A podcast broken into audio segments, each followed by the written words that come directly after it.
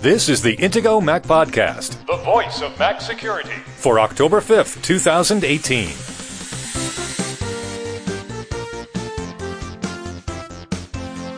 In this week's episode, Facebook was plagued by not one, but two security related slip ups this week that put millions of users at risk. We'll have the details. Plus, sloppy Russian hackers leave an easy to follow trail. Wi Fi has some simpler to use naming conventions. And can you be compelled by law enforcement to unlock your iPhone with Face ID? The Intego Mac podcast is presented by Intego, makers of security and utility software exclusively for Apple products since 1997. Now, here are the hosts of the Intego Mac podcast, Kirk McElhearn and Josh Long. You went to sleep late last night, didn't you, Josh? I did. I could tell. I was watching you. I was watching you in the Google Doc that we use to prepare this podcast episode. We set up a Google Doc for each episode.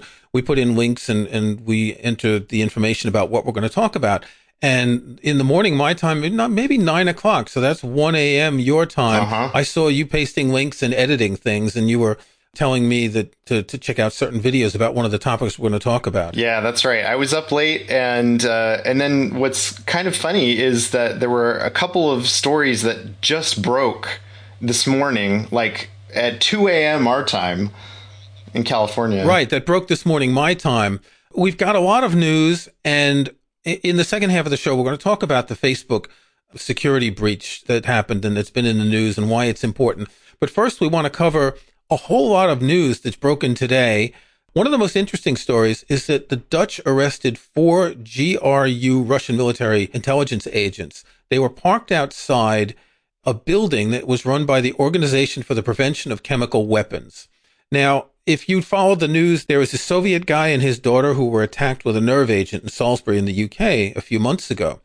And the Organization for the Prevention of Chemical Weapons, we're going to use the abbreviation OPCW from now on, was investigating this. They were testing the samples so they could try and identify where it came from. So these four guys parked in a car across the street from the office and they were trying to get into the Wi-Fi network to eventually penetrate the computer network and maybe steal data, maybe find out what was going on. We're going to avoid the politics involved here, but what I found really interesting is that this means that the OPCW has sufficient protection in terms of firewall, intrusion protection, etc., and that the only way someone could get in is to try that sort of physical access almost getting into the Wi-Fi network. Or at least the, the simplest way for them to get in was probably to compromise the Wi Fi, which absolutely makes sense because Wi Fi is known to have a lot of vulnerabilities. If you don't happen to be using the latest protocol, or if you have any weak passwords to get onto your Wi Fi network, then there's definitely a real possibility that somebody could break into your network. In fact, given enough time, you know, if somebody's even brute force guessing the password to your network, they're eventually going to get in. So, uh, if you know, if you're not constantly rotating your password, there's a possibility that given enough time, someone will break into your network. Uh, we'll link in the show notes to an article in the Guardian that has a photo of the trunk of the vehicle where they had all this hardware and they had a, a Wi-Fi panel antenna. And, and then they found things like taxi receipts from the GRU headquarters to the airport in Moscow, printouts of Google Maps pages and all. It sounds like this was a pretty amateurish team doing this. Yeah, definitely. They they didn't really do much to try to hide what they were doing, which is which is kind of funny because these are spies, right? These are professional spies. Well, theoretically, they're professionals, but Theoretically professional, yeah. But this is interesting though. So so this was uh you, you know they, they weren't walking right up to the building to try to get a better signal. They were using signal boosting equipment to be far enough away from the building that no one would suspect that they were trying to hack that building's Wi-Fi network. right. And so this is another interesting point because a lot of people think, well, if I walk down the street from my house and I've got my Wi-Fi turned on, I lose connection. You know, I, I'm I'm only a few hundred feet away from my house, and now I can't connect to my Wi-Fi anymore. Well, there are some ways that you can actually boost the signal strength from the other end. So even if from your home it doesn't broadcast that signal very far, if someone on the other end has a signal amplifier, then they can actually still connect to your network even if they're much farther away than your phone may be when you're walking down the street. So it, they're they're using some clever trickery here with with some signal boosting equipment, and this is something that people should be aware of. Again, this is not something that the average user in their home really needs to worry about, but businesses need to consider this when they're deciding whether to have a Wi-Fi network at all. First of all, you need to make sure that you have as secure of a network as possible. You're using the latest protocol and encryption standards and everything. If you're going to have a static password, make sure that it's very long and complex and secure as possible, and that you probably also, especially if you're company has any kind of secrets that you want to keep, which almost every company does. Every company does, yeah. You don't want your competitor to to get information about what you're working on. Uh, so you probably also want to cycle your passwords. You want to have a different password maybe every month and never go back to a previously used password. Now, other Wi-Fi networks sometimes they are based on uh, credentials for an individual employee. So, for example, it might be your, if you've got a Windows server in your environment, it might be an Active Directory password at your workplace. And you also need to make sure that if, if it's that kind of a network, where somebody's putting in their own username and password that nobody in your Active Directory network has a weak password. You have multiple layers of password hygiene that are necessary in order to do this. And of course, this is the case in any business, even for home users. You know, we've seen all these hacks where your username and password can be leaked onto websites. And if it's a weak password and if you use it in multiple locations, you know, we've talked about this countless times. The UK government also announced that the Russians have been ordering a series of reckless cyber attacks. Now, we're not going to go into any detail on this. It's just that they've been attacking states and infrastructures and things like that. The World Anti Doping Agency, if you remember when the Russians were accused of, of doping for the last Olympics. So, this sort of state sponsored activity is increasingly common today. But it, it is kind of interesting that, you know, in one case, four guys had to go to The Hague, try and get into something a tiny bit of news about Wi-Fi that I think is going to make our lives a little bit easier. Since Wi-Fi has been around, we have been using a standard called 802.11 with one or two letters as a suffix. There was 802.11b and then G and then N and then AC and then what's the latest one? XA? AX. AX, sorry. It's really confusing. So the Wi-Fi Alliance is going to simplify all of this technology and the AX is going to be called, you ready for this? Wi-Fi 6. Now, why didn't anyone think of this before? Yeah, it's it's funny that you know we're we're going from 802.11 AC and actually even AC Wave two to now now we're just calling it Wi-Fi six. It's Wi-Fi six. We you know f- forget about the fact that we never really called anything Wi-Fi five or four or anything like that. Oh no, but they're they're grandfathering in. Yes. Wi-Fi five is going to be 802.11 AC. Wi-Fi four is going to be 802.11N.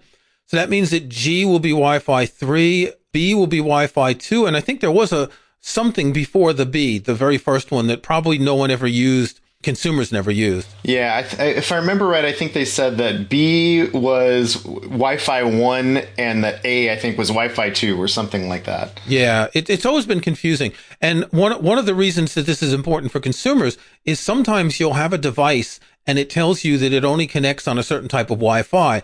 Generally, you get B, G, and N in older devices and newer devices also do AC. I'm not sure I've seen anything with AX. I don't know if Apple's recent devices handle AX. I haven't heard of that. But in the future, your router will tell you which number Wi-Fi, Wi-Fi 6, Wi-Fi 5, whatever. And I think that's just a, a nice change. Yeah, this this will be a good thing, I think, going forward. Right now, it seems a little confusing. You're going to have, there's going to be a period of time where you go to buy something off the shelf and it may say Wi-Fi 6, it may say 802.11ax. What's interesting though is that this is something that is a recommendation based on on what I've read about this. It's not something that they're necessarily going to enforce as say part of the standard. In order to call this Wi-Fi compliant, you have to start using the term Wi-Fi 6. Yeah. So whether Apple and others will choose to adopt Wi-Fi 6, uh, uh, you know, remains to be seen. So in Apple related news, we've talked about Face ID in the past and for the first time the FBI forced someone to unlock their iPhone 10 using Face ID. I'm linking to an article on Engadget, and they're saying this might be the first time that this has happened. It's possible this has happened in other occasions, and it hasn't been publicized. This is kind of interesting because you can eventually use a fingerprint to unlock a phone and the, the FBI tried to crack one by 3D printing someone's finger, a dead person's finger. But this means that they can just put you in handcuffs and hold the phone up to your face and there's not much you can do to stop it. Right. This is a very similar concern to things that came up when when Touch ID first came out. There there were jokes about how well the latest tool in Hacker's Toolkit is a simple wrench. You know, you can just walk up to somebody, club them over the head, and now you can stick their phone on their thumb and unlock their phone. Well, this is not that much different. This is a this is an example of how the something I am factor of multi factor authentication, uh, or in this case, actually, it's really just single factor because Apple doesn't let you type a password and also use your biometrics. So that's kind of the problem here is that somebody doesn't even have to do two different things to get into your phone. Apple doesn't give that option. I've been hoping that Apple would eventually add that. At least, I mean, I know the average user is not going to want to do that. I would like to do that. I would rather every time I pick up my phone, type in a complex password and have it look at my face and confirm my identity because then it's true multi factor. This is just a, still a single factor. And so you're going to have problems like this where someone can just hold the phone up to your face. Yeah, that's a good point. It's worth knowing a little trick if you ever want to disable Face ID on a recent iPhone or Touch ID on an older iPhone. On the iPhone 10 or later, you click the side button three times quickly this is going to start an emergency call. By the way, it's good to know that you can start an emergency call just by pressing that button. You tap the stop button at the bottom and then you tap on stop calling to confirm that. To disable a touch ID device, it's five times on the power button. And once you do that, that makes it so the something you are, whether that's your fingerprint or your face, will not be able to unlock the phone. Now it's going to require your PIN hopefully you have more than just a four digit pin and then it's going to be a more, more complicated for somebody to get into your phone because you know they can't get into your head and extract that. Now they may be able to use other methods. They may be able to you know torture you or things like that. That's still a possibility. But at least it's a lot harder to get into your device and maybe you can hold out a little longer until you get past that window when it's easier to break into a device. Just a quick public service service announcement, a friend of mine alerted me yesterday to the fact that Apple is now selling refurbished iMac Pros on their website. So if you've been lusting after that really expensive iMac Pro, you can get one for 15% off as a refurb. Uh, I've bought refurb Macs and other Apple devices many times, and they come with the same Apple guarantee. I don't need an iMac Pro. I don't think you do, Josh, do you? No, probably not. I mean, you know, they're they're really cool. Um, they're really expensive though too. Even at fifteen percent off, yeah. they've got a hefty price tag. It's still over four thousand dollars, which is kind of a lot of money for a desktop computer. That's kind of a lot of money. Yeah. Okay, we're going to take a break. I just want to mention one story that dropped really this morning, and we really haven't had time to look into it, but it's it's incredibly interesting, and we'll talk about it next week.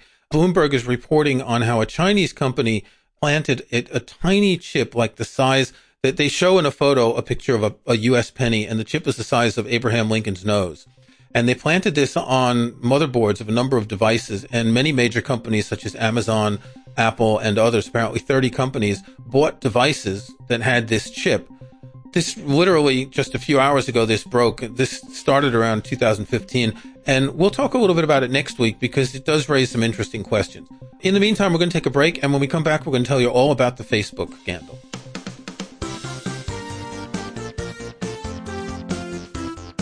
If you or someone you know has got a new MacBook or iMac or switched to the Mac from Windows, be sure to check out Intego's new Mac User Center. It's a one stop collection of the things you'll need to know about using your Mac. Intego's new Mac User Center covers plenty of the basics to get you running smoothly and smartly in no time.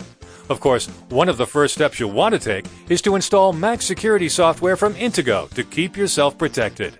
And right now, Intego Mac podcast listeners can get 50% savings on Intego software, including Mac Premium Bundle X9, Mac Premium Bundle X9 is a suite of terrific Intego software that includes the antivirus, anti-phishing, and anti-spyware protection of Intego Virus Barrier, home and hotspot firewall security from Intego Net Barrier, parental controls for peace of mind from Intego Content Barrier, and much more to help protect, secure, and organize your Mac. Download the free trial of Mac Premium Bundle X9 from Intego.com today, and then use the promo code Intego Podcast at checkout to save 50%.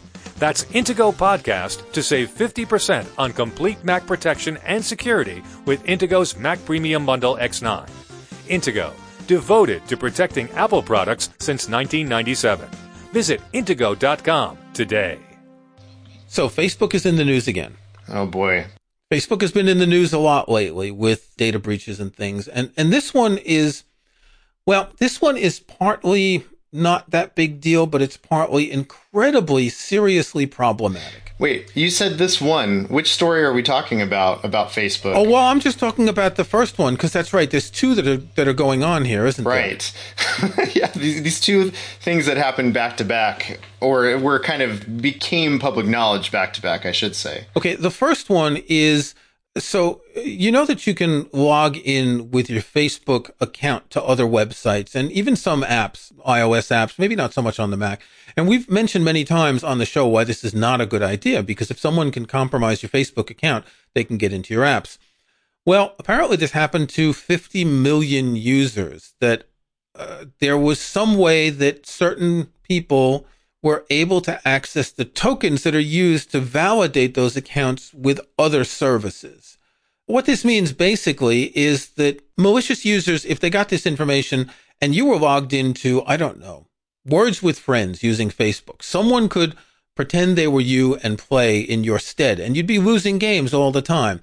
That's not the serious part though. What's more serious is the websites where you have personal information, potentially credit card numbers, things like that that people would be able to access. Right. I, I, think it's good to, although we don't need to get super technical into the details of this, the basics behind this are that there were a few particular vulnerabilities and and they really revolve around this idea of Facebook's feature to impersonate somebody else. This is this is actually a feature that Facebook Well, it's not really to impersonate, is it? It's to see it's to see your page the way other people see it. That's that's true. That's that's how it's intended to work, right? Right. and the idea behind this is that you know, as part of Facebook's effort to make your your privacy better for you, they're giving you a, an opportunity to put in, say, you know, Mark Zuckerberg's, uh, you know, uh, information and see what your Facebook profile looks like to Mark Zuckerberg or anybody else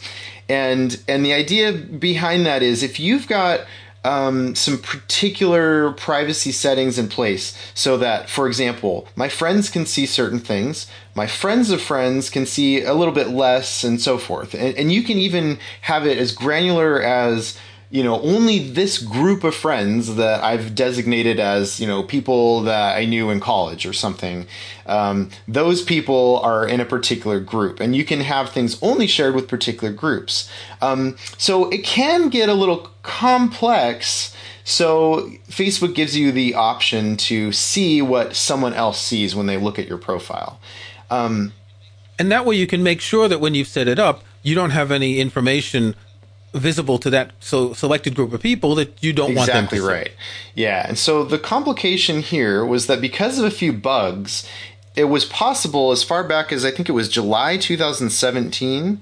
Evidently, there was an, a, a new bug that was introduced in a Facebook feature that now made it possible for somebody to not just see what someone else would see when looking at your account, but now they would actually have some control over your account.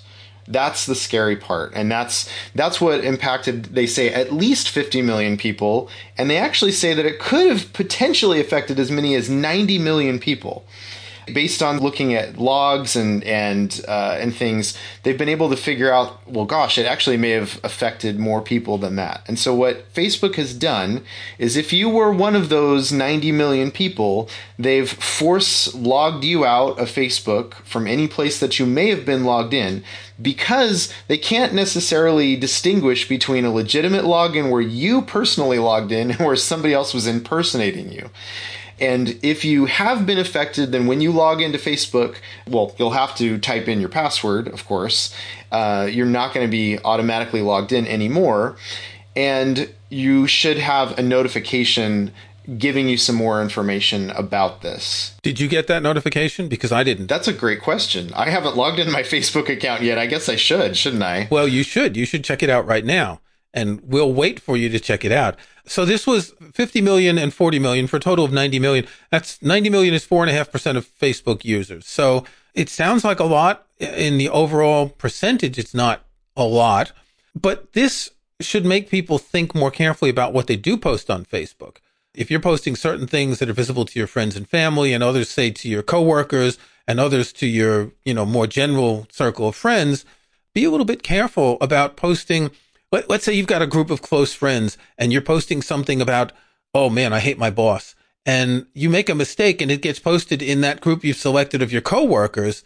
Um, that, that could be potentially problematic. The other thing, as I said earlier, is don't use Facebook to log into other websites or apps or anything like that. A couple of months ago, we were talking about this when a lot of people were thinking about deleting their Facebook accounts. And we mentioned the fact that if you do that, you may not be able to re-log into certain sites and apps.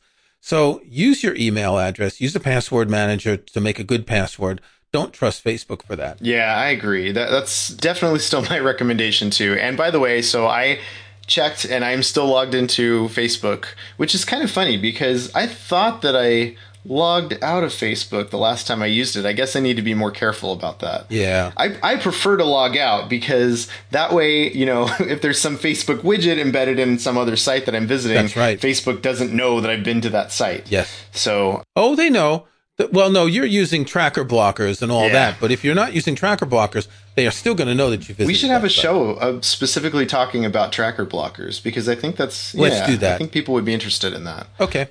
So that's only the first of the two Facebook problems. And frankly, that to me is the less serious one. The more serious one involves two factor authentication. Now, you certainly know two factor authentication. In most cases, you give a company your phone number and you go to log in and you click a button to get a code and they send you a text message with a code. There are other ways you can do this. You can use Google's Authenticator app. Um, password managers have the ability to do it. And, and Apple uses an entirely different system that doesn't rely on phone numbers at all. I've always been hesitant about that with certain companies. Like, I wouldn't give it to Google. I wouldn't give my phone number to Facebook and things like that because, well, they could do something nasty with it, couldn't they? Well, yeah, and apparently Facebook has. hey, thanks, Facebook.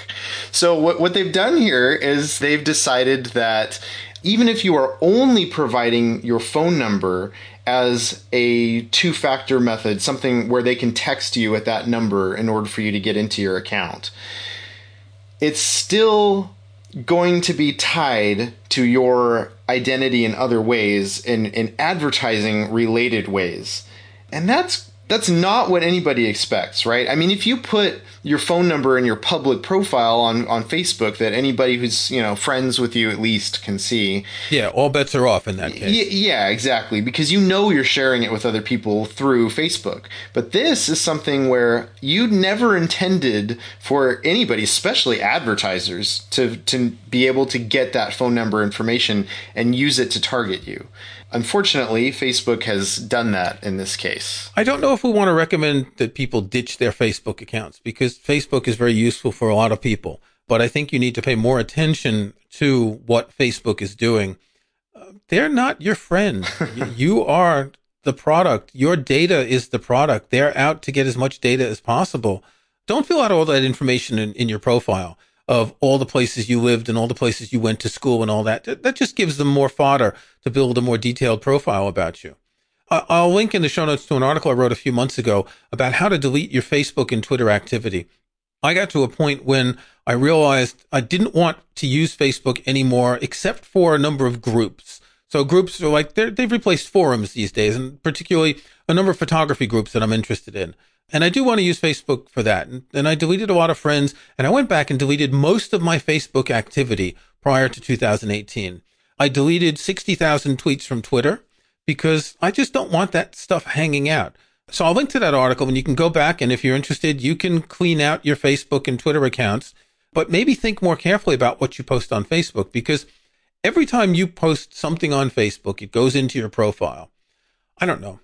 You just got a new cat. Well, what a surprise you get cat food ads all of a sudden, not only on Facebook, but on other, on other websites that are using the data from Facebook. If you're talking to your friends about a medical condition and you start seeing ads for something for that medical condition, you know, that's going beyond privacy. Okay, cat food's not a big deal, but something targeting a medical condition or, you know, you're talking about changing your job and then all of a sudden you see job ads on websites. This is, this is what they do. Right. That's exactly how these companies make money, and particularly Facebook, Google. You know, the, these are the the most you know famous ones, and that tie in with so many different websites, and and that's you know why Apple is kind of uh, always talking about how they respect user privacy. You're not the product to us. You know, we're we're selling you a product, and not compromising your privacy. So you're not the product uh, for to us.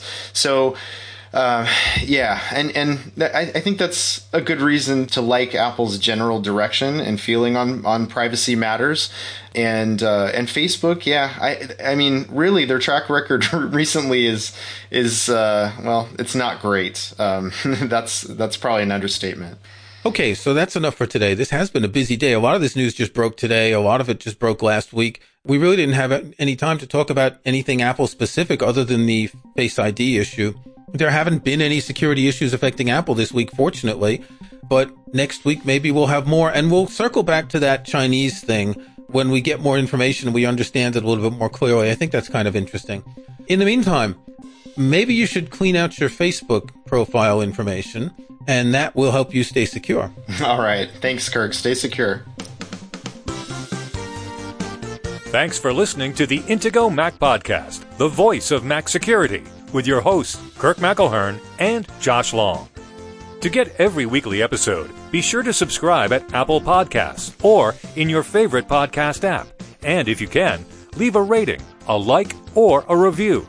Links to topics and information mentioned in the podcast can be found in the online show notes for the episode at podcast.intego.com. The Intego website is also where to find details on the full line of Intego security and utility software intego.com.